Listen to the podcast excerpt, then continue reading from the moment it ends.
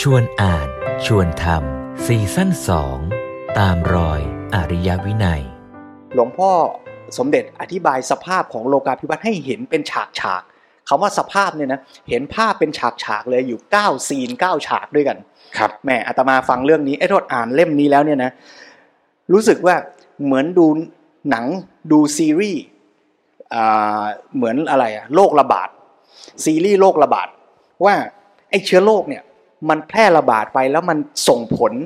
ทำให้เกิดการแปรพันธุ์ขยายพันธุ์ยังไงบ้าง ปัญปัญหาของอสภาพโลกาภิวัตน์ที่หลวงพ่อได้นำเสนอไว้เนี่ยนะครับต้องต้องบอกว่าถ้าเราไปอ่านแล้วเนี่ยก็จะเห็นเหมือนกับว่าเป็นค่อยๆคลืบคลานมาทีละขั้นทีละตอนเข้ามาทีละมุม เอ๊ะไปเจอมุมไหนมุมของเศรษฐกิจ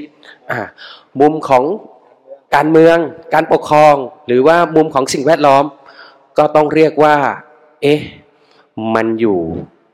รอบด้านตัวเราใกล้เองตัวเรามากเลยอยู่ ทุกมิติรอบตัวในชีวิตเรา แล้วก็เราจะได้มาเห็นร่วมกันว่าปัญหาหรือข้อหน้าเป็นห่วงของคำว่าโลกาภิวัตน์ที่มันเกิดขึ้น คือจริงๆโลกาภิวัตน์มันไม่ผิดอะนะแต่ว่าเมื่อมันเกิดขึ้นมันมีสภาพปัญหายังไง แล้วเรา จะรู้เท่าทันและเข้าไปจัดการกับมันยังไง ถ้าเกิดใครติดใจซีรีส์ประเภทเชื้อไวรัสเนี่ยอาตมาว่าฉากนี้แหละ ฉากนี้แหละเนี่ยคือฉากหายนะแหละ คือมันเหมือนกับไอไวรัสตัวหนึ่ง กับไวรัสอีกตัวหนึ่ง ซึ่งมันก็เป็นธรรมชาติของมันนะนะแล้วมันมาประกอบร่างกัน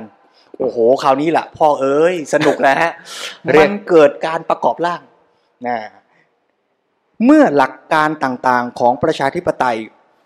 มีความหมายผันแปรไปตามอิทธิพล ความคิดของระบบเศรษฐกิจแบบแข่งขันหาผลประโยชน์คำว่าเสรีภาพ และความเสมอภาคเป็นต้น ซึ่งเป็นหลักการใหญ่ของประชาธิปไตยนั้น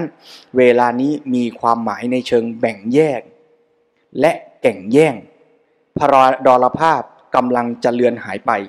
พออ่านมาถึงจุดนี้ก็เริ่มเอ๊ะ จริง ๆ เอ๊ะตั้งแต่ต้นเรื่องเหมันถูกตีหัวเป็นระยะระยะ หลวงพ่อสมเด็จให้หลักสำคัญไว้ คือบอกว่าการศึกษามันคือการพัฒนามนุษย์ ซึ่งตัวการศึกษาที่แท้หรือปรัชญาการศึกษาที่แท้เนี่ยมันต้องพัฒนามนุษย์ให้เป็นมนุษย์ที่สมบูรณ์ให้ได้ ส่วนสภาวะหรือสถานการณ์โลกาภิวัตน์อย่างที่ว่ามานั้นน่ะมันเป็นเหตุการณ์ตามช่วงเวลาตามสมัยเป็นกาละเทศะ เพราะฉะนั้นเมื่อสถานการณ์อะไรเกิดขึ้นก็ตาม ถ้าคนได้รับการพัฒนามาดี ได้รับการฝึกฝนมีวัคซีนมาดี ไม่ว่าจะเจอเชื้อไวรัสชนิดไหน ไม่ว่าจะเจอสถานการณ์อย่างไร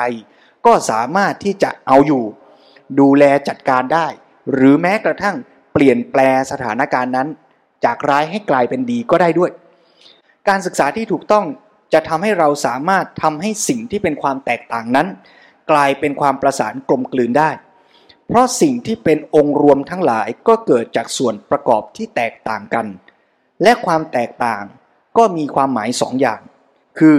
ความแตกต่างที่เป็นความขัดแย้ง กับความแตกต่างที่เป็นส่วนเสริมเติมเต็มซึ่งกันและกัน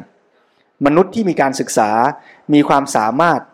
ที่จะทำให้ความแตกต่างกลายเป็นความประสานกลมกลืน ด้วยการเป็นสิ่งเติมเต็มซึ่งกันและกัน แม้แต่ตัวมนุษย์เองกับสังคม